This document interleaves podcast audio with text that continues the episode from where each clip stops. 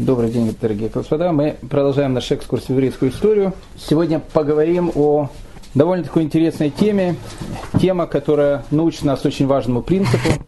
Когда у евреев есть махлокет, когда у евреев есть спор, всегда это заканчивается очень и очень плохо. Мы это видели на протяжении всей еврейской истории, видим это сейчас, и как пример этого будет одна из тем, которую мы э, сегодня с вами рассмотрим. 20 Тивета 1204 года, 12 или 13 декабря 1204 года в Фастате умирает Рамбам, его хоронят в Твери, мы об этом с вами говорили. Но со смертью Рамбама начинается период так называемых 50-летних рамбамовских войн. Какое отношение великие Э, Раби Маша бен Маймон имел к этим войнам, ну, конечно же, никакого, но с его именем было связаны некие вещи, которые будоражили тогда определенную часть Европы. Получился определенный спор между различными евреями, который, как, как и понятно, закончился трагедией, сжиганием еврейских книг на главной площади Э, Парижа. Поэтому перед началом этого разговора сразу хочу напомнить, э, помните, что всегда спор между евреями заканчивается сжиганием книг или какими-то другими плохими вещами. Из-за чего возник спор? В чем была причина спора?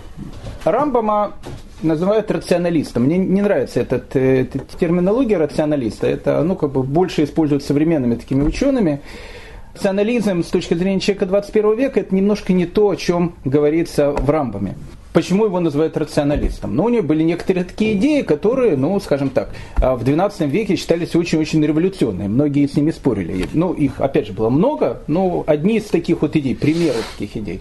Ну, допустим, если Раби Авраам Ибн Эзра, о котором мы говорили с вами на прошлом уроке, очень уважал такую, такую дисциплину, которая называется астрология, не то, что он был астролог, у евреев отношение к астрологии было не такое, как в христианском мире, не такое, как сейчас. Оно было ну, как бы немножко другое, но, но все равно, допустим, Раби Авраам Ибн Эзра, он составлял некие э, астрологические там, таблицы и так дальше, он даже книжку написал, связанную с астрологией то, допустим, Рамбам считал астрологию мошенничеством и лженаукой. Считал, что любой человек, который этим занимается, это, в общем, просто мошенник. А какая наука может быть серьезна, это астрономия. То есть астрономией Рамбам особенно не занимался, но это как бы наука, а это, в общем, как бы это то, что называется у нас на э, украинской мове слово халуемость. То есть, ну, такая вот, вообще непонятно что. Э, теперь Рамбам считал, что различные такие потусторонние сущности, полтургейсы, барабашки, всякие бабаешки и так дальше, что это тоже все э, так называемый халуемость, что это тоже все ерунда, на самом деле их не существует. По этому поводу существовал интересный такой диалог сразу, не знаю, сразу после смерти Рамбама, уже эта легенда была в, в Европе, в Провансе, она очень древняя, рассказывали о том, что когда Рамбам сказал, что мазиким, то есть, ну, всяких этих потусторонних сущностей вообще на самом деле не существует, что это все тоже полная ерунда, во сне к Рамбаму вдруг пришла такая огромная-огромная делегация из этих э, мазиким, которые рыдали, плакали, говорили, ну мы же на самом деле существуем. И там барабашки стояли там впереди, бабаешки и так дальше. Они говорят, мы существуем, вот, вот же мы. Рамбам сказал, я сказал, не существуете, значит не существуете. И тогда они, опять же, написано в этой легенде, заплакали и сказали, если великий праведник скажет, что мы не существуем, значит мы перестаем, э, прекращаем свое существование. По этому поводу тоже много будет различных разговоров. Э, один из компромиссных таких вариантов был, когда Рамбам сказал, что они не существуют, в земле Израиля действительно они перестали существовать, но где-то на незалежной, в какой-то деревне, на чердачке может еще иногда некий такой барабашка завестись. Опять же, ну, то есть, как бы, э, вещь, которая говорилась, она тоже была такая очень-очень, ну, скажем, революционная. Ну, или, допустим, известное отношение Рамбама к приходу Машеха. В законах о царях Рамбам пишет о том, что да не появится у тебя мысли, что в дни Машеха будет отменен какой-либо из законов природы. Или наоборот, появится в мире что-то новое. Ничего подобного не будет, законы природы не будут изменяться. С одной стороны, Рамбам не говорит ничего нового. То есть то, что он говорит, это слова Равшмуля, который он сказал в Талмуде в трактате Проход. Но такая вот вещь, она как бы шла против мейнстрима, потому что один из великих оппонентов Рамбама, который звали Рават. Он шел по точке зрения э, Раби Йохана, ну, из того же самого Талмуда, который говорил, что когда наступит мессианская эпоха, когда придет Матшех, закон природы будет э, изменяться, то есть, то есть все, что вокруг нас, будет огромное количество разных чудес. Рамбам говорит, ничего не изменится. Нет, Машех придет, наступит мир во всем мире, гонка вооружения прекратится, люди поймут о том, что есть один Всевышний и так дальше. Но в принципе солнце будет светить, Законы физики будут законами физики. Если яблоко э, бросить, оно пойдет вниз из закона всемирного притяжения. Э, поэтому это была тоже такая интересная вещь. Не хочу отходить от этой темы, потому что я не могу говорить э, часами, я ее очень люблю. Один только пример скажу.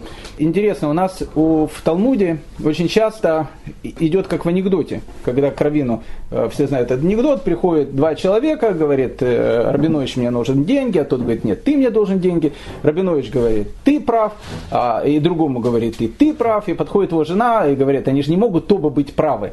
Он говорит, и ты права. То есть э, иногда есть такие вещи, которые в Талмуде. Один говорит черное, другой говорит белое, третий говорит зеленое. И в результате мы понимаем, что они говорят об одном и том же. Это, кстати, совершенно потрясающая вещь. Черное и белое иногда может быть одна и та же вещь, только с разных сторон, если на нее посмотреть. Э, э, зебру можно назвать черной, потому что у нее много черных этих полосок. Можно назвать белой. Что скажет мудрец? Он скажет, что она бело-черная. Так вот, интересная вещь, что по большому счету спорта, может быть, никакого и не было. Потому что когда Рават и другие великие наши мыслители говорят о том, что в эпоху Машеха будет огромное количество чудес, одно из чудес, кстати, которое описывается – их много описывается. Одно из чудес, которое описывается, это, допустим, когда человек будет находиться у себя дома, если он захочет, и на улице будет очень холодно, он э, одним там, не знаю, дотрагиванием руки сделает так, чтобы в доме будет жарко. А, или наоборот, будет в доме жарко, он так сделает раз, и в доме сразу станет прохладненько, и очень хорошо, и, и приятно. Это кондиционер. То есть, э, не хочу всякую эту спекуляцию, но то, что описано в, в эпоху Машеха, это многие вещи, к которым прогресс приходит сейчас. Почему прогресс идет так быстро сейчас? Перед приходом Машеха весь прогресс, он должен очень-очень э, быстро развиваться. Поэтому с точки зрения Равада, с точки зрения человека 12-13 века, да еще сто лет тому назад, все, о чем говорится сейчас, в 21 веке, когда есть такие вершины э, человеческой мудрости, как э, восьмая или уже не знаю какая там девятая модель айфона, то десятая, прошу прощения, десятая модель айфона это вообще уже за пределами человеческой мудрости, за пределами эволюции человеческой. То есть, э, когда говорится такие вещи, то, конечно, с точки зрения 12 века это чудо. С точки зрения Рамбама, он говорит, не было никаких чудес, это все будет по законам природы. Оно выглядит как чудо, но в законах природы. Как бы там ни было, великий Рамбам остается великим Рамбамом. Его книги, его послания читали по всей Европе. Это был глава поколения. И вот когда э, Рамбам уходит, э, в, в Европе, особенно в Западной Европе, огромное количество его учеников – но, как обычно бывает в нашей истории, есть такие товарищи, которые э, хотели пойти еще дальше того, что собирался говорить Рамбам. Допустим, в книге, которая вызвала, ну, наверное, одну из самых больших полемик в еврейском мире, книга Рамбама, которая называлась «Марен Вухим», «Наставник колеблющегося», там обсуждаются идеи Аристотеля и Платона не в смысле того, что они обсуждаются, в смысле того, что Рамбам показывает о том, что их взгляды которые у них были, они были ущербные. Почему? Потому что они не знали главный источник. У них не было Торы, который идет с Синая. Поэтому то, что у них было, это было тыкание в темноте. Если бы у них был бы фонарик, который показал бы им правильный путь, они бы ого, могли бы достичь э, каких-то очень больших высот. Еще у Рамбама э, есть несколько вещей, в которых он говорит о том, что когда в Танахе или там, в еврейских источниках написаны какие-то вещи, иногда их нужно понимать не буквально, а аллегорически. То есть, ну, как бы, не всегда, когда мидраж э, мы читаем, не всегда его надо понимать буквально. То есть, есть такие вещи, которые понимаются аллегорически.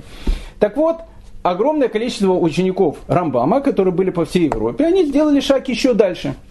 Они сказали, смотрите, господа, вообще Раби Машебен Майбун был абсолютно прав, и вообще все, что написано в Танахе, это вообще надо все понимать как чистую аллегорию. То есть вообще там это все Адам и, Адам и Хава, Адам и Ева, это аллегория там. Ной и с ковчегом, это аллегория. Все это аллегорически, все это как бы некая такая вот философская аллегорическая игра. Понятно, что с такими вещами можно было очень далеко куда-то зайти. Плюс еще эти товарищи, они начали говорить о том, что Вообще там как бы Аристотель, Платон, они, конечно, конечно, ошибались. Тут вообще вопросов нету. Но надо их еще побольше начать изучать, еще увидеть больше их ошибок и так дальше. Ну, в общем, как бы э, началась э, в Европе такая вот э, истерия определенная, и один из великих раввинов, которого звали Равшлома из Монпелье, один из лидеров поколения, один из глав французского еврейства, он сказал, что это безобразие надо заканчивать. Надо заканчивать, и вот эти вот вещи, когда с водой можно и ребенка тоже там э, выбросить из ваночки. Э, поэтому надо, надо как бы это сумасшествие заканчивать. И э, он решил разослать во все общины письма о том, что всякие эти рамбанисты, как их называли, они, в общем, как бы перегибают палку. Надо быть с этим очень-очень осторожно. У Равшелома из Монпелье было несколько учеников. Один из ближайших его учеников был такой великий человек, которого звали Рафиона Геронди. Рафиона Геронди написал один из самых, наверное, великих э, трактатов по еврейской этике, по еврейскому мировоззрению, трактат, который называется Шара и Чува. Э, великий, великий трактат Шара и Чува, Рафьон и Геронди. Рафьон и Геронди, он, кстати, был двоюродный брат Раф Маше бен Нахмана, Рамбана. Он родился в незалежной Каталонии, и когда мы будем говорить о Рамбане, через, может, несколько уроков, мы обязательно тоже о Рафионе Геронде еще раз будем упоминать. Он учился во французских ешивах, был ближайшим учеником Бали Тасафот и на каком-то этапе стал близким очень человеком у Равшлома из Монпелье, в принципе его ближайшим учеником, правой рукой. И вот Равшлома из Монпелье разослал по всем еврейским общинам письмо о том, что будьте осторожны с товарищами, которые перегибают палку с этими рамбанистами и так дальше. Но э, тут нужно понять сразу. Когда люди бегают и прыгают по улице с криком «Раби Нахман э, Миуман», и у них написано «На, на, Нахман Миуман», это не брасовский хасидизм. Это тут есть люди, есть определенные люди, они сходят с ума. Есть брасовский хасидизм, он очень серьезный. Есть люди, которые, которые немножко перегибают палку. Они, может быть, хорошие. Палкой где-то немножко перегибается. Э, Равшлома из Монпелье, в принципе, в своем письме написал то же самое что говорит, ребята, смотрите, как бы они, ребята, конечно, хорошие, но осторожно с, э, с этим перегибанием палки, которое есть. Ну, обычно, как в еврейском мире, письмо разошлось, один раввин, французский раввин, не называется его имя, есть предположение, кто это, но так как оно предположение, не хочу его озвучивать, но один из э, больших э, французских раввинов, увидев о том, что Рав Шлома Монпелье написал такую вещь, он решил пойти еще дальше. И он сказал, что, смотрите, э, одними письмами тут не поможешь, надо всем рамбанистам дать херм. То есть что такое херем? Отлучение их от еврейской общины. Самое, самое большое наказание, которое может быть. Причем, если Равшлома Монпелье писал, не дай бог, не рамбами, Равшлома Монпелье писал о людях, которые перегибают рамбама, то вот этот раввин французский, он мало, мало как бы разбирается, решив о том, что нужно выкручивать все это безобразие а, одноразово, написал э, херем на всех тех, которых он, в общем, назвал рамбанистами. И так получилось, что как будто бы каждый человек, который изучает Рамбама, теперь ему херем. Ну, тут разразился эффект, э, похожий на взрыв э, даже не одной атомной бомбы, многих атомных бомб. Э, ну, к Равшлома из Монпелье э, как минимум обратились и спросили, неужели великий раввин Равшлом Монпелье э, выразил херем людям, которые изучают Рамбама, одного из величайших еврейских мудрецов. Равшлом Монпелье сказал о том, что это полная ерунда, он никогда об этом не говорил, Рамбам великий человек. Он говорил не о нем, он говорил о людях, которые, в общем, учения где-то его извращают. Но тогда же не было средства массовой информации, не было интернета, не было вершины человеческой мудрости десятой модели айфона. Поэтому как бы э, слово не воробей. Вылетишь, его уже за ним будешь долго бегать. Поэтому так как один из раввинов написал, что он дает херем, то не было понятно, кто дал херем. Может быть, Раф, э, херем дал и Равшлома из Монпелье. Тут начал скандал. Но в Провансе, весь Прованс он трамбам обалдел. Допустим, город Люнель, э, один из главных городов юга Франции – Люнель, он с Рамбамом имел не просто близкие отношения, там есть очень большая переписка между, между раввинами Люнеля и Рамбамом. Когда они услышали о том, что пошли слухи, что какие-то большие французские раввины сказали, что отдали херем на тех, кто изучает Рамбам. Они сказали, после таких вещей надо херем дать этим раввинам. И община Люнеля сказала о том, что, в принципе, мы тогда выражаем херем Равшлом из Монпелье. Мы считаем, мы считаем, что он теперь человек запрещенный, с ним нечего общаться, и вообще это безобразие надо прекращать. Э, община Люнеля, она была очень-очень активная, там были очень такие активные люди, очень возмущенные. И в 1232 году Община Люнеля переговорила практически со всеми общинами Сарагосы о том, чтобы она поддержала общину Люнеля в Хереме на Равшлома из Монпелье. Но не просто Равшлома из Монпелье, там же начали целый санкционный, санкционный список Белого дома, кого, кого, значит, э, кто подпадает под санкции. Так, э, Разобраться не пробовали? А? Разобраться. Разобраться пробовали, пробовали. Равшлом из Монпелье пытался как бы сказать о том, что он никогда ничего такого не говорил. Но иди, иди знай что. Ведь письма-то были. Осторожно будьте с изучением Рамбама и, и этими вещами. Он не был против Рамбама, не дай бог, он был против перегибов. Но э, уже никто никого не слушал. И э, община Люнеля вместе с общиной Сарагосы начинает писать Херем некий такой санкционный список Белого дома, кто у нас является, в общем, запрещенными товарищами. Ну, понятно, кроме премьер-министра, ну, имеется в виду Равшлома из Монпелье, туда попадает и много всяких вещей. И министр иностранных дел, это в данном случае Раф э, Йона Геронди, и глава ФСБ, это Раф Давид э, Баршмуэль, тоже один из ближайших людей, связанных с Равшлома э, из Монпелье ну, как бы скандал, скандал начинает распространяться. Почему? Потому что община уже теперь Сарагосы и община Люнеля обращается к общинам Арагоны. Арагона серьезная такая площадь, царство большое, христианское царство, понятно, мы говорили об этом в прошлом году. И община Арагона вместе со всем Провансом берет и тоже подписывает хером э, французским раввинам, которые выступили, как они говорили, против великого Рамбама. Но тут дальше больше. Один из э, главных таких поборников борьбы с несправедливостью был величайший раввин, которого звали Раф Давид Кимхи, который вошел в еврейскую историю под именем Радак. Так вот, э, Радак в 1234 году решает о том, что, ну, как бы к общему херему против э, Равшлома из Монпелье и другим товарищам, и Равьона Геронди и так дальше, должна присоединиться и э, Кастилия. Мы говорили о Кастилии в прошлом году. Э, э, на прошлом уроке, прошу прощения. Столица Кастилии, как вы знаете, это город-герой Толеда. И он решает о том, что нужно поехать в город-герой Толедо, чтобы Кастилия тоже поддержала общий херем против французских раввинов, которые, как утверждалось, выступают против э, самого Рамбама.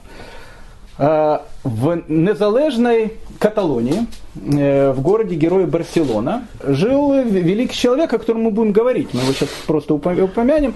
Раби Маше бен Нахман, который, который вошел в еврейскую историю под именем Рамбана. Раби Маше бен Нахман, э, видя о том, как еврейский народ начинает сходить с ума, начинается вот это вот полное, этот махлоки, то он говорит о том, что, господа, слушайте, это безобразие надо заканчивать. Во-первых, он присылает письма еврейской общине э, Толеда со словами о том, что я прошу, я очень Рав Давида Химки, Радака, очень уважаю, он величайший мудрец Торы, но я просто прошу, и в данном случае приказываю в Толедо его не пускать. Его нельзя пускать в Толедо. Это, это безобразие надо заканчивать. Э, Радак в Толедо не пускают, сказали о том, что мы очень просим прощения, мы вас очень уважаем, но как бы э, э, наш учитель э, Рамбан э, попросил вас не пускать, хотя он очень сказал, что он к вам э, прекрасно относится как к великому мудрецу Торы. Тогда Рамбан, он понимает о том, что э, безобразие это надо заканчивать, и, и он рассылает письма, теперь тоже по всем странам. В этих письмах он пишет следующую вещь. Он говорит, господа, смотрите, произошла какая-то полная неразбериха. Я знаю великого равина Равшлома из Монпелье. Это величайший мудрец Торы. Я знаю Рафьона Геронди, который является величайшим мудрецом Торы. Никогда ни один из них, не дай бог, не говорил ни единого слова против нашего учителя Рамбама. Никогда. Все признают величие этого человека. Все, что они говорили, они говорили против перегибов, которые есть его учебой. Поэтому я прошу вас, о том, чтобы прекратить этот махлокет, чтобы прекратить этот спор, иначе он плохо закончится. И великий Рамбан, он как в зеркало смотрел.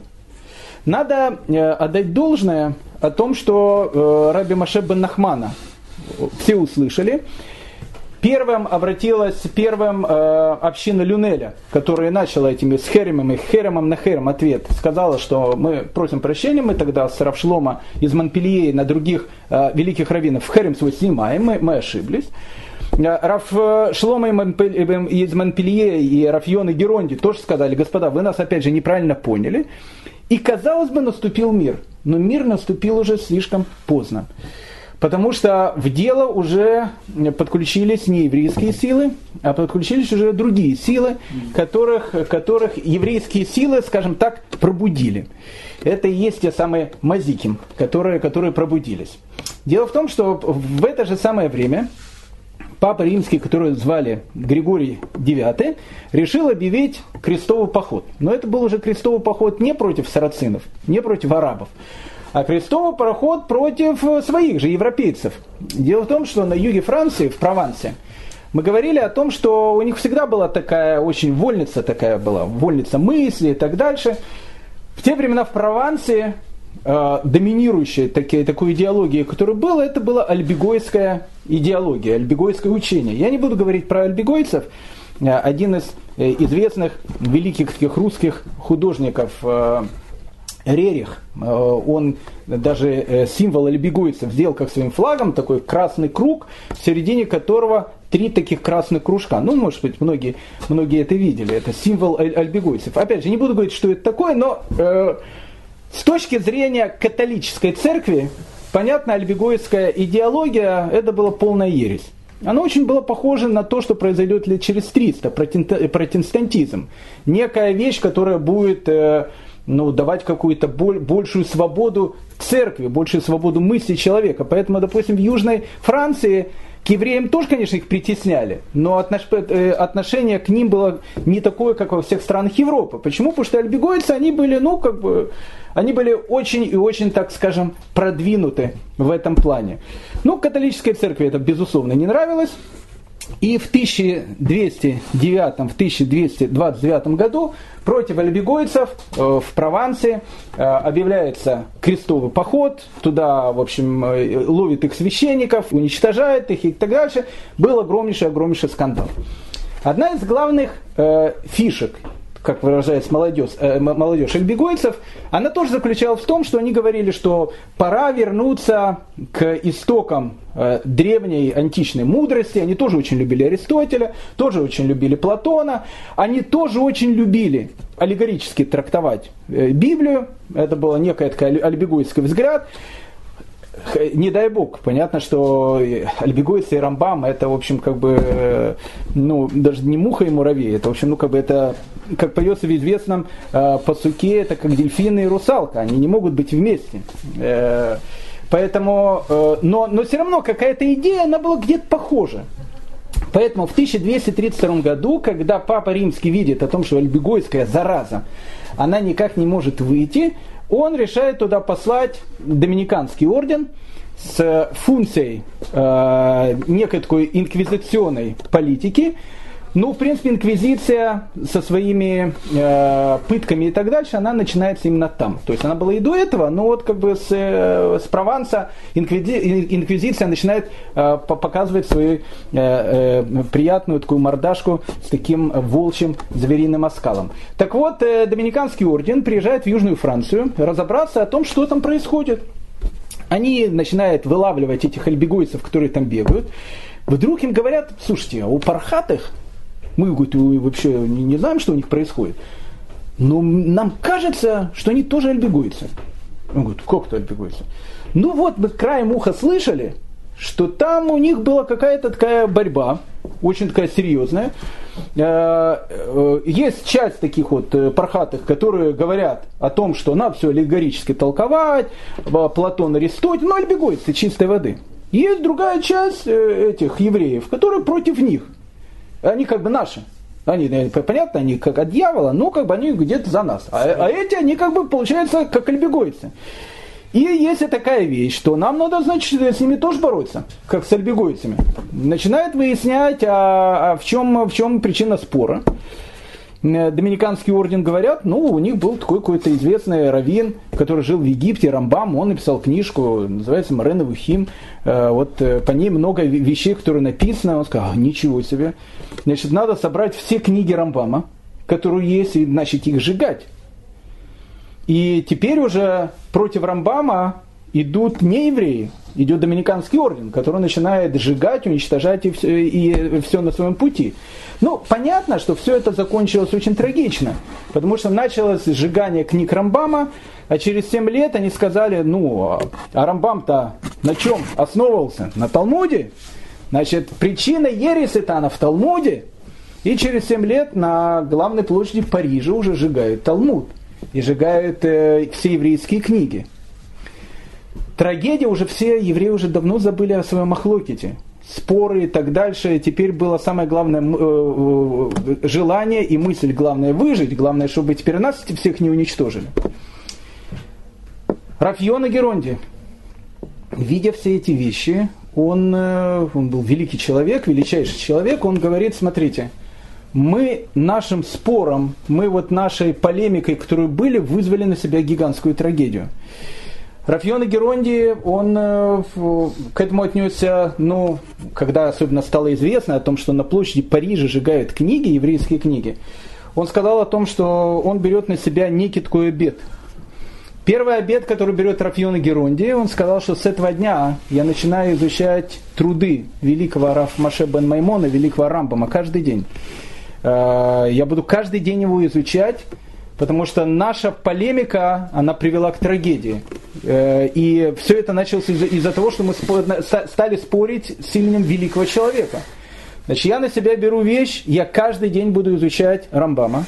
Вторую вещь, которую я на себя беру, говорит Рафьон Геронди, я обещаю поехать в землю Израиля, приехать в Тверию, на могиле Рамбама собрать миньян и попросить перед этим миньяном публично у великого мудреца Торы прощения за все то, что произошло. Но Рафьон Геронди э, объявил об этом всем и сказал, что он направляется в землю Израиля. Ну, по пути в землю Израиля он останавливается в Толедо, в столице Каталонии, э, в столице Кастилии. Когда он приезжает в Толедо, Рафьон Геронди знает весь мир, в принципе, это великий человек, э, и община Толедо просит его, чтобы он остался раввином этой общины мы будем видеть множество раз, когда великие раввины, они приезжают в какой-то город, и э, община всегда готова была сделать все, что угодно, чтобы этого великого человека оставить побольше в этой общине. Они его начали умолять, чтобы он остался. Он сказал, нет, я отдал обед, у меня есть обещание, я еду в землю Израиля, хочу попросить прощения у Рамбама. Э, они говорят, ну ты поедешь, ну немножко побудь здесь. Немножко, немножко, как мы знаем, немножко оно всегда может затянуться на годы. И надо отдать должное, что в, в Толедо Раф Йона Геронди пишет э, потрясающие произведения, свои хидушим, свои открытия к трактатам Баувбатра, к, к, к трактату Санхедрин э, по Талмуду, ну и пишет свою великую книжку Шарейт. Э, 5, 8 Мархешвана 1263 года Рафьона Геронди скоропостижно умирает. Причем, ну, как бы есть э, по этому поводу ну, такие вот легенды, а есть уже менее легенды, непонятно как. Известно, что он умирает скоропостижно. По легенде его сбивает телега. Он шел из дома в Ешиву, проехала телега, его сбила.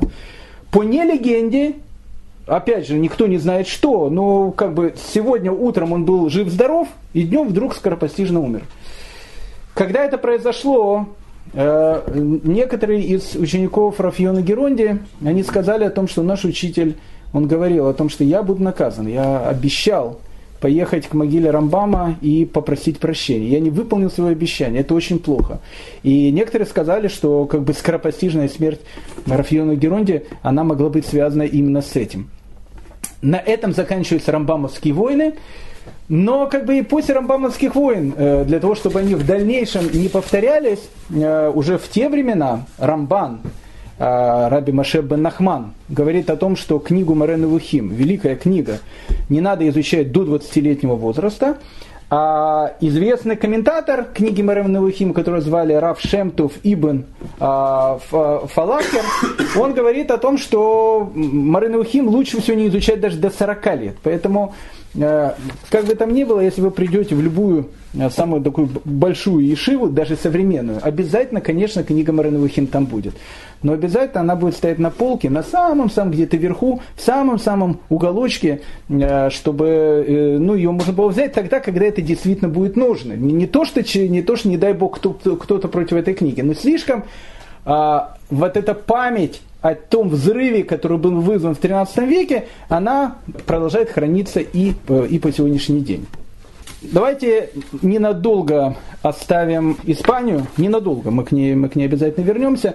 Э, еврейская история, как вы понимаете, она, э, в отличие от истории других народов, и особенно в средневековье, она разбросана по, практически по всему миру. Для этого, поэтому для того, чтобы посмотреть, что происходит в любой части мира, где живут евреи, надо постоянно бросаться из одной страны в другую страну. Мы с вами уже долго на 12 веке, но он очень, он очень насыщенный 12 век. Поэтому давайте еще немножко в 12 веке побудем. И давайте сейчас с вами посмотрим, а что происходит в этот сам момент у евреев, у евреев Италии. Ну, э, когда мы думаем о средневековье, и когда, и когда говорим о средневековье, мы, в принципе, средневековый мир представляем себе ну, некой такой романтикой. И эта романтика, понятно, она вызвана, ну, вызвана какими-то романтическими образами. Это и прекрасные песни Высоцкого на советский фильм Айвенга. Это и Вальтер Скотт э, с его романтическими романами. Это и Рубин Гуд, благородный разбойник. Поэтому средневековье всегда у мальчишек, у девчонок вызывает такую некую такую сказочную, романтическую такую, э, такой настрой. Хотя на самом деле, в принципе, время было совершенно не такое. Как говорил поэт, времена не выбирает а в них живут и умирают. Поэтому представляется Средневековье, мы его представляем, что там нету рабов, там нет голодающих, нищих, безумцев и уродов, которые ходят по городам. Там нету висящих на столбах разлагающихся трупах. А нету детей, которые умирают в раннем возрасте, которые покрыты страшными трупнями. И вообще все это дурно очень пахнет. Эпоха была очень и очень кровавая, и очень-очень мрачная. Люди в ту эпоху, так как они, жизнь у них была страшная и мрачная, они иногда, э, ну, как хотели как-то свой адреналин, как-то им нужно было какое-то зрелище, которое бы оторвало их от этой страшной жизни. Поэтому в этом страшном мире и зрелища они были тоже такие страшные.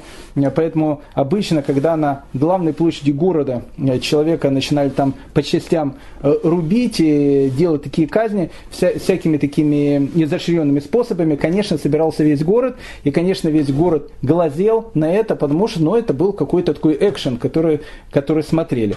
Рыцарские турниры, которые, которые были меньшим э, кровавая такой вещь, но это было тоже кровавое такое месиво.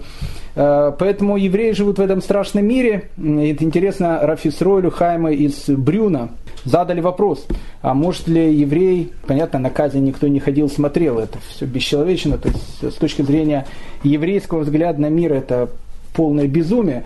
Но можно ли пойти и посмотреть, допустим, на рыцарский турнир? В те времена был как футбол, то есть такая совсем такая как бы безобидная, казалось бы, вещь.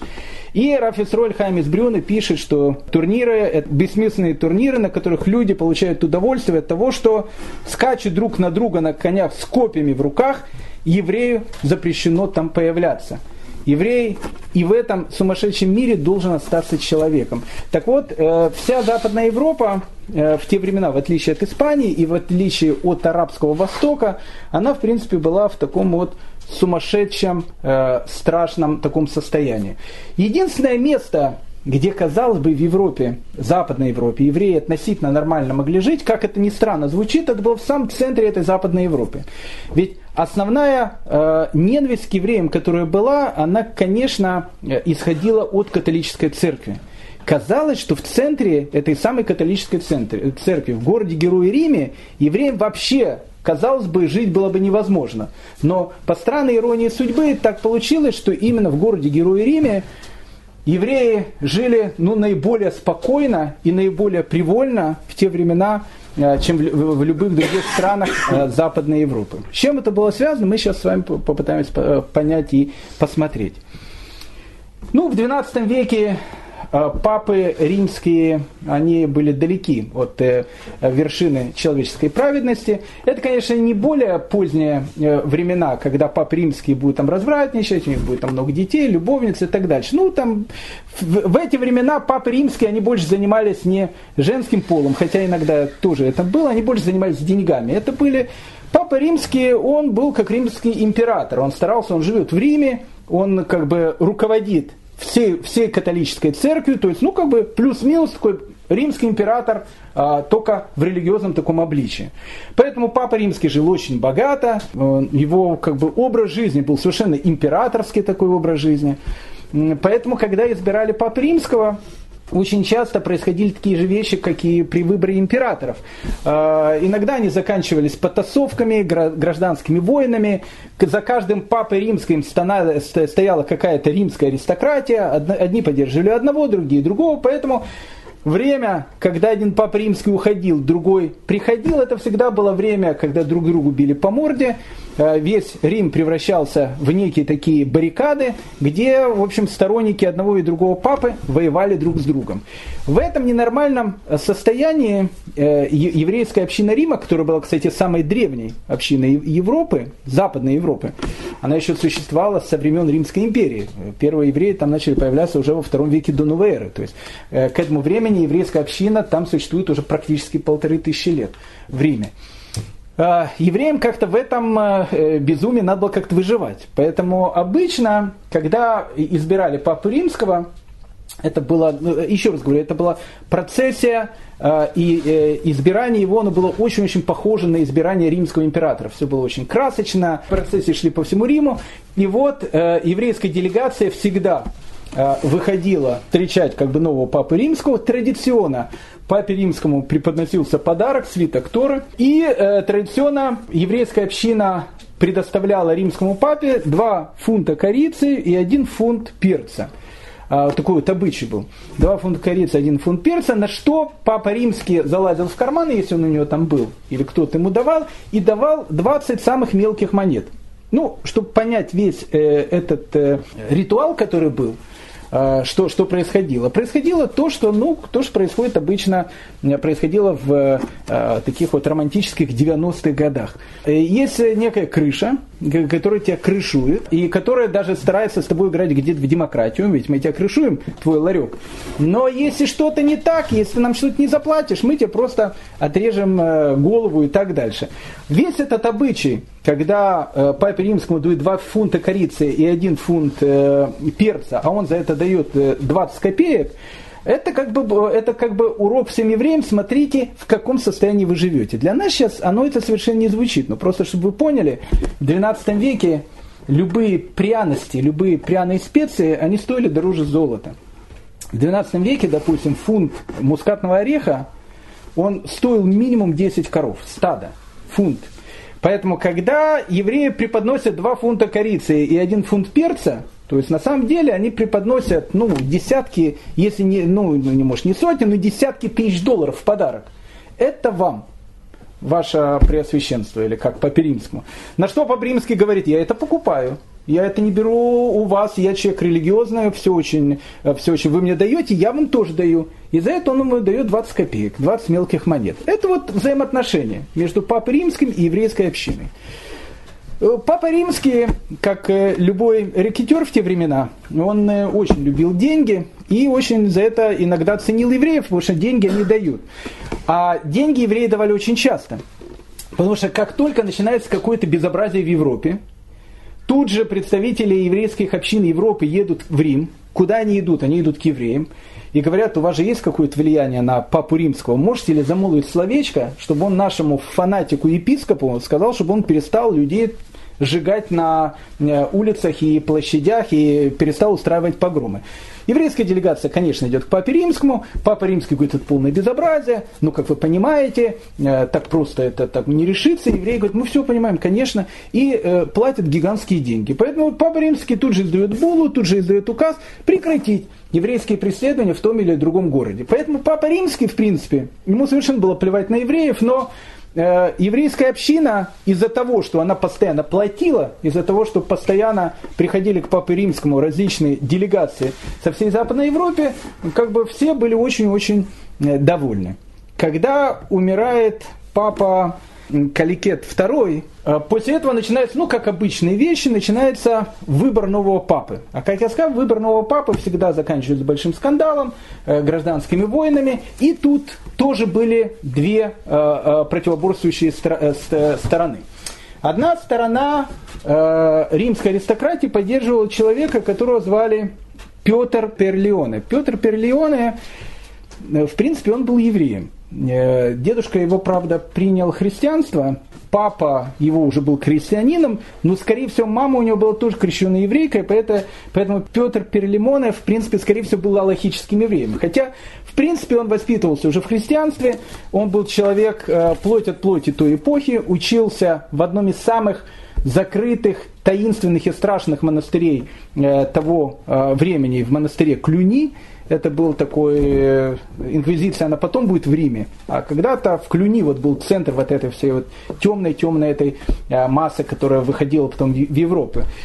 Э, он учился в Клюни, то есть, ну, как бы образование у него было очень хорошее, он был кардиналом, потом он стал очень влиятельным человеком, семья его была очень-очень богатая, его поддерживали многие знатные люди Рима, и они считают, что именно Петр Э, Перлеоне должен стать, импер... Э, должен стать папой римским. И его провозглашают папой римским под, под именем Анаклета II.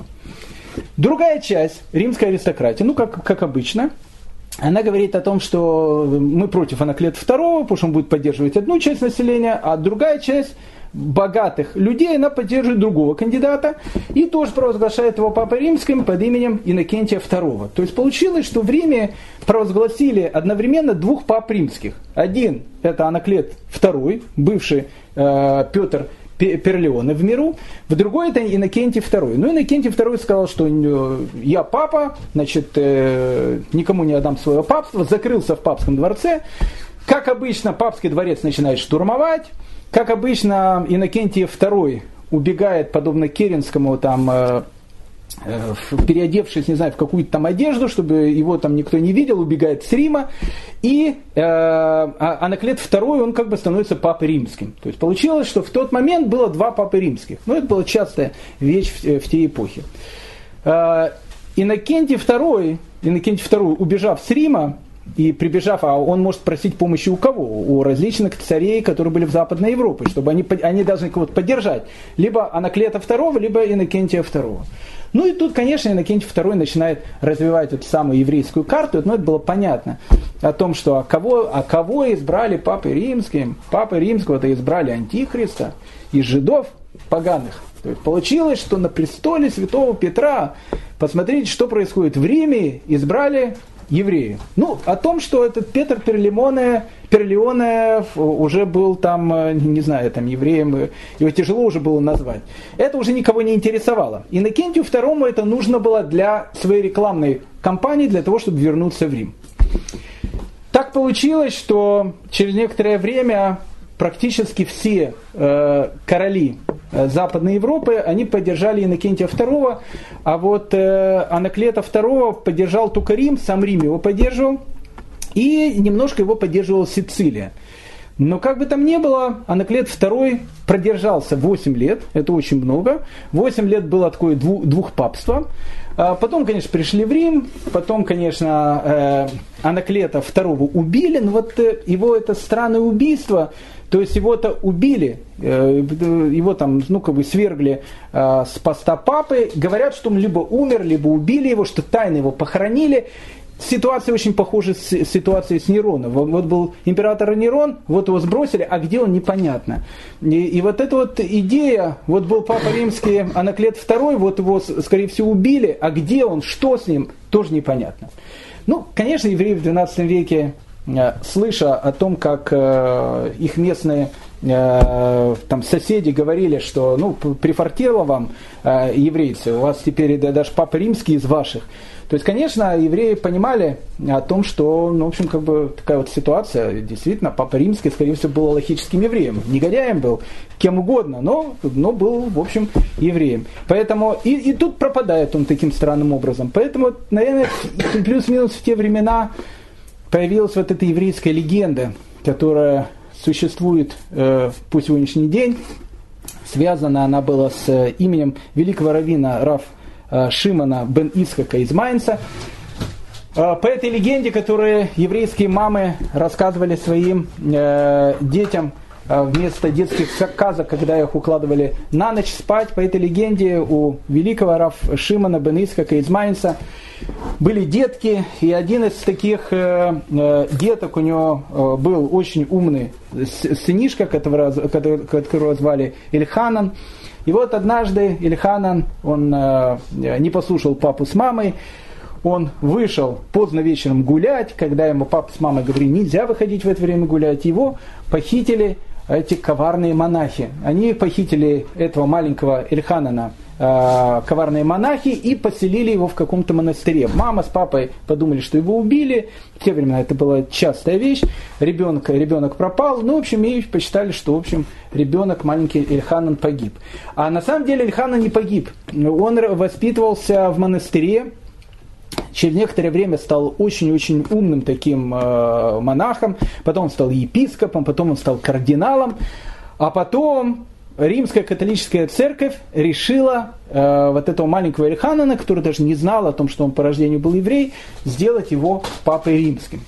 И вот когда папа римский э, становится евреем, который даже не знал о своем еврействе, однажды кто-то из кардиналов ему сказал о том, что на самом деле ты тот самый еврей, которых мы очень часто преследуем. И рассказывает всю эту историю. Ты был маленький, мы тебя похитили, воспитывали тебя в монастыре и так дальше. И на Ильхана, э, Ильханана, папы римского, это произвело огромное впечатление, и он хочется встретиться со своим папой, э, раби Шиманом бен Исхаком из Майнца. Как, как встретиться с папой, он не знал, поэтому он приказывает епископу Майнца о том, чтобы он немножечко там попритеснял евреев, и чтобы евреи э, взяли, послали в Рим делегацию. И, конечно же, во главе этой делегации будет стоять Равшиман бен Исхак, его папа, и Эльханан тогда сможет встретиться со своим отцом. И вот рассказывают эта история, средневековая история. В Рим приезжает э, Рав Шиман бен Исхак, встречается с папой римским, и папа римский начинает с ним дискутировать. Идет там дискуссия, э, они дискутируют о вопросе веры, идет диалог. Потом Папа Римский говорит, а не хочешь ли ты сыграть в шахматы? В шахматы, кстати, в средние века э, очень часто евреи играли, э, и сейчас играют. Не хочешь ли сыграть в шахматы? Благородная такая игра считалась. Ну и Равшиман бен Исхак из Манса играет в шахматы с Папой Римским. И вот во время этой игры Папа Римский говорит всем своим слугам выйти из зала, и говорит тогда э, э, старому уже Равшиман бен Исхаку, не узнаешь ли ты меня, папа? Ну, э, Равшиман э, бен Исхак, э, у него было, наверное, такое же впечатление, как когда ю, э, братья узнали о том, что слуга, э, правая рука фараона это их брат, он узнает о том, что это тот мальчик, которого считали погибшим на протяжении многих, э, многих лет. И он говорит своему сынишке Ильхана, который стал сейчас папой римским, не пора ли тебе возвращаться домой? И он говорит, я это очень хочу сделать. И вот через некоторое время, говорит легенда, э, папа римский пропадает из Рима, никто не знает, где он, он пропал.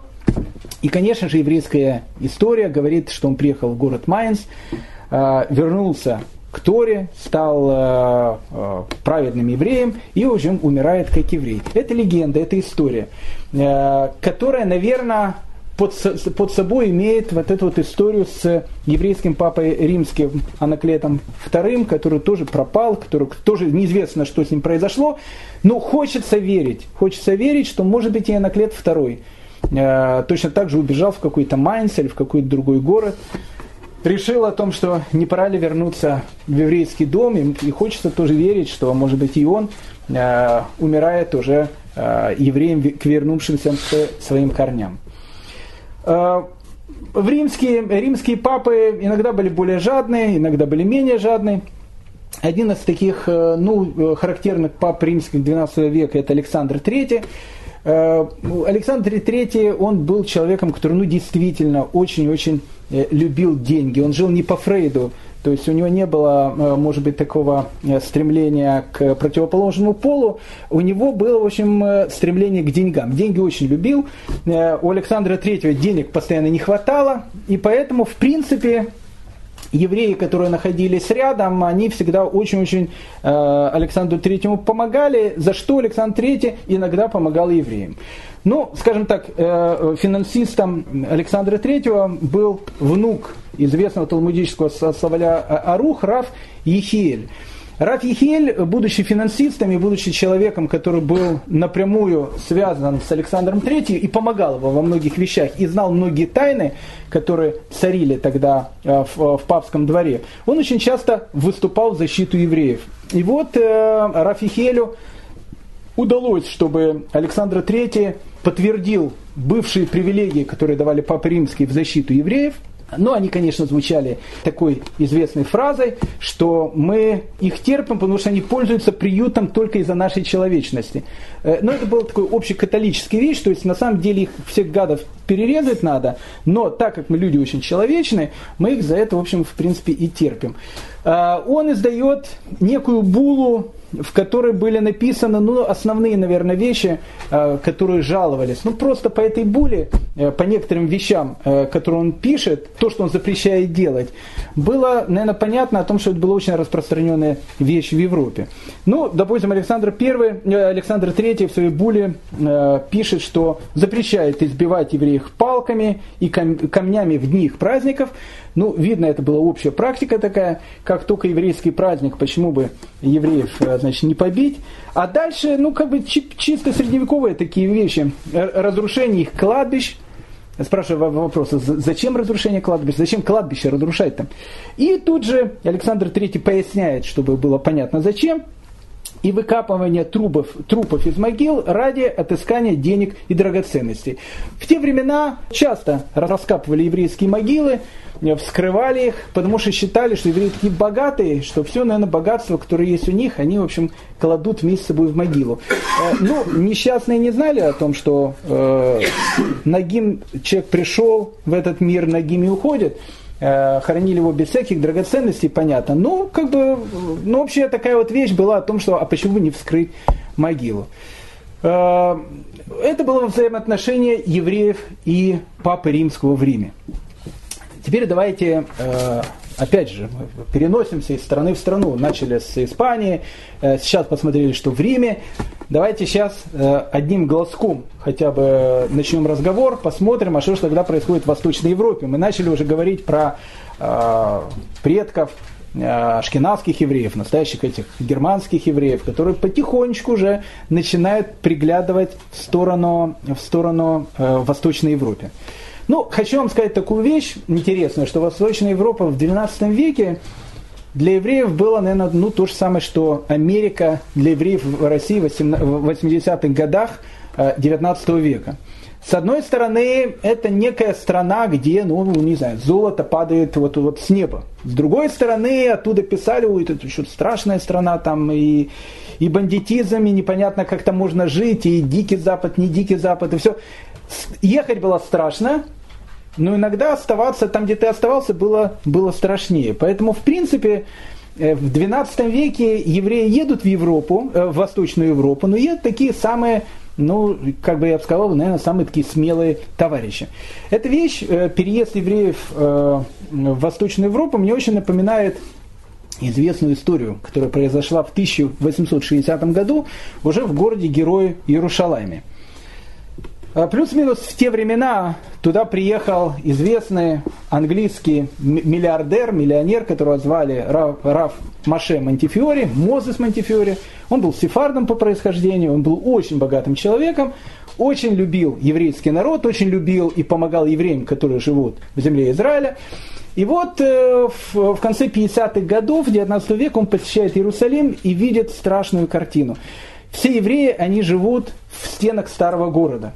Стены старого города, они очень маленькие, то есть сам, сам старый город, он маленький. Иерусалим сейчас он такой большой, потому что он очень-очень разросся. А в те времена люди жили за пределами стен города. Э, слава Богу, евреев рождалось много, а жить где-то надо было. Если в венецианском гетто пришли к совершенно потрясающей идее, потому что евреям в венецианском гетто, мы о нем будем потом говорить, разрешалось жить только на этом клочке земли, которая называлась э, Джета Нова, то есть нов, новая гетто. Э, разрешалось там жить, и, а, а, а где-то надо было жить, а территории не было, поэтому что евреи начали делать, они в Венеции начали строить небоскребы. И до сих пор в еврейском гетто можно увидеть вот и еврейские многоэтажные дома, 9, 10, э, иногда 11-этажные дома, которые вот строят в средневековье, потому что жить где-то надо было. В Иерусалиме такие вещи особенно не построишь, поэтому э, Поэтому происходила такая ситуация, что ну, к 60-му году 19 века евреям просто жить было негде а, а люди жили в Иерусалиме. И увидев это Раф Маше Монтифиори, Мозес Монтифиори, он сказал, ребят, слушайте, а давайте мы рядом со стенами старого города построим новый квартал. Построим дома, я вам там построю мельницу, вы там будете заниматься бизнесом, будете там муку там перемалывать и так дальше. Ну, слова, которые сказал Маше Монтифиори в те времена, они плюс-минус звучали точно так же, как в 12 веке сказать германскому еврею, не хочешь ли ты поехать в Восточную Европу. То есть, понятно, вещь очень соблазнительная. Плюс квартиры Маше Монтифиори давал бесплатно. Он сказал, пожалуйста, переезжайте, я, в общем, как бы даю бесплатно квартиры. Ну что значит жить за стенами старого города? Ведь э, когда было еще светло, вокруг Иерусалима была пустыня, и там э, ходили дружески настроенные бедуины, которые, как увидев э, какого-то путника, сразу резали ему голову и, в общем, его беспощадно грабили. Это было даже днем. Но днем еще как-то турецкая полиция, она как-то этих бедуинов могла еще выловить, все-таки было светло. Но как только наступал вечер, человек, который, в принципе, оставался за стенами старого города, ну, плюс-минус это то же самое, что взять сейчас палатку, э, поставить в какой-то там э, Ромале или еще где-то в арабском где-то городке со словами «А «мы тут, значит, переночуем». Это было, конечно, очень-очень страшно, и поэтому, когда он строит этот еврейский квартал, он, туда, туда практически никто не хотел, не хотел переселяться. Но были какие-то смельчаки, которые, в общем, переселялись в этот квартал, потому что делать было нечего, где-то нужно было жить. В принципе, плюс-минус в те времена в Западной Европе ситуация была такая же – с одной стороны, мы говорили, что многие из немецких соседей переселялись в Восточную Европу, говорили о том, что там страны, которые только-только начинают развиваться, и там можно сделать какой-то бизнес, и там можно относительно для евреев э, спокойно жить. Было страшно, но были те смельчаки, которые ехали. И поэтому мы можем себе представить эти колонны первых переселенцев, которые едут туда в крытых фургонах, запряженный чаще мулами, чем лошадьми. Э, дорога была очень опасная, э, страшная. И э, Сефер Хасидим, который мы уже цитировали и говорили про раби Югудова Хасида, автора этой книги, в Сефер Хасидим он позволяет переселенцам, мужчинам одеваться в одежды христианских священников, а женщинам разрешает, вообще как бы невероятно, разрешает им носить мечи, одеваться в мужскую одежду и даже наклеивает на себя искусственные бороды, чтобы никто, не дай бог, по дороге э, не узнал в ней женщину. Опасная дорога э, из Германии, которая сама по себе была опасная, переехать вот в эту Восточную Европу. Ночевали в фургонов, у костров, вокруг э, опасные местные, местные народы, которые могли пограбить и убить. Поэтому один обычно э, дежурил, охранял э, вот эти вот фургоны, другие спали. С кошерной едой было, конечно, э, полегче в те, в, те, в те времена, потому что, в принципе, если учитывать рацион человека средневековья, э, люди в средние века что кушали? В частности, евреи также это зерно, бобы, овощи, немного молока, немного сыра, если он был, немного яиц, если можно было купить. Мясо в те времена кушали даже богатые люди, только по праздникам и иногда по шабатам. Простой человек мясо практически никогда не ел.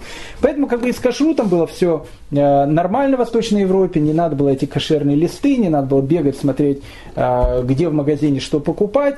А если нужно было зарезать барашка, в принципе, в те времена глава семейства мог и зарезать барашка. Это еще было до постановления 1200 года, потому что в 1200 году э, будет постановление раввинов, которые соберутся на съезд в Германии, о том, что отныне любая шхита, любое ритуальное зарезание скота, оно может делаться только профессионалом. До этого это мог сделать любой человек.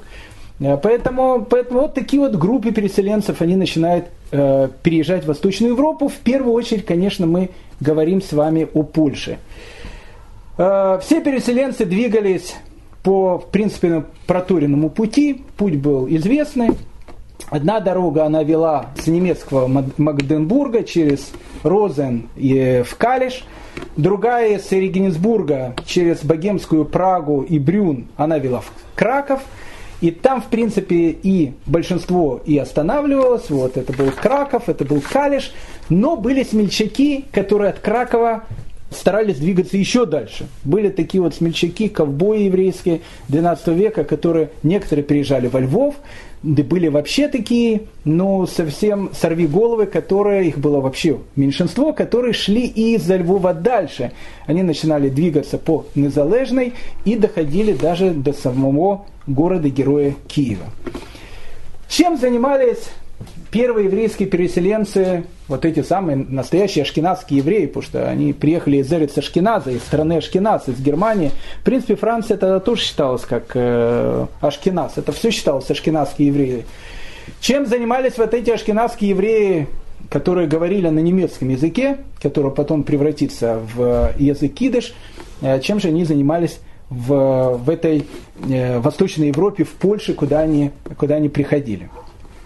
В середине 20 века недалеко от курортного польского городка, который называется Влаславик, археологи нашли совершенно потрясающее открытие. Они обнаружили там клад, а клад он состоял из ну, монет, польских монет э, той эпохи. Э, казалось бы, ничего тут нет странного. Клады находят много, и монеты в те времена тоже печатали довольно часто.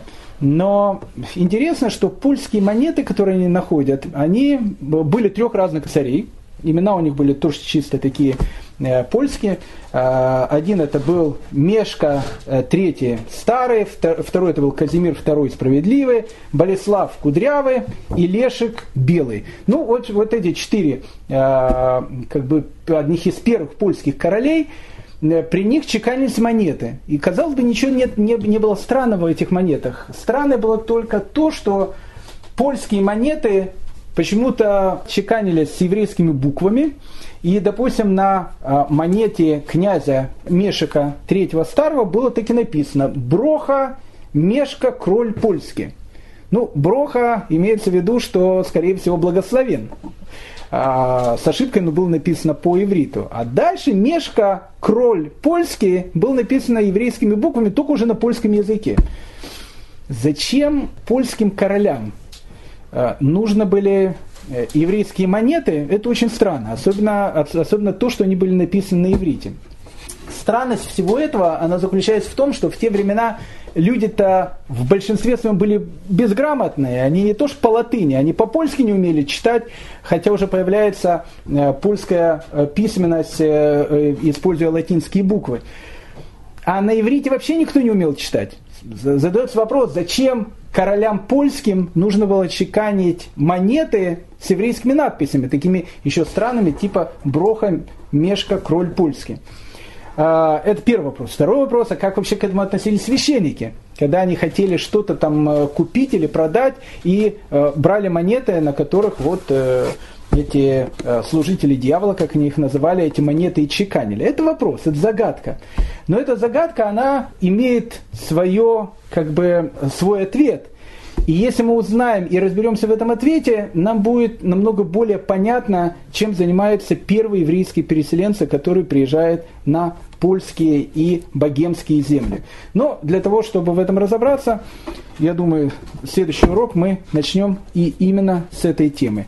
Еврейские монеты в Польше или почему э, еще в, в 13 веке один из э, э, епископов э, Южной Франции Магеллонских чеканил монеты, на которых было написано на арабском языке «Нет Бога, кроме Аллаха», и Мухаммед пророк его, и это была одна из самых распространенных монет во Франции. Что принуждало евреев чеканить монеты с еврейскими буквами, арабов чеканить монеты с арабскими буквами? В этом мы уже с вами разберемся в следующей серии. Всем большое спасибо.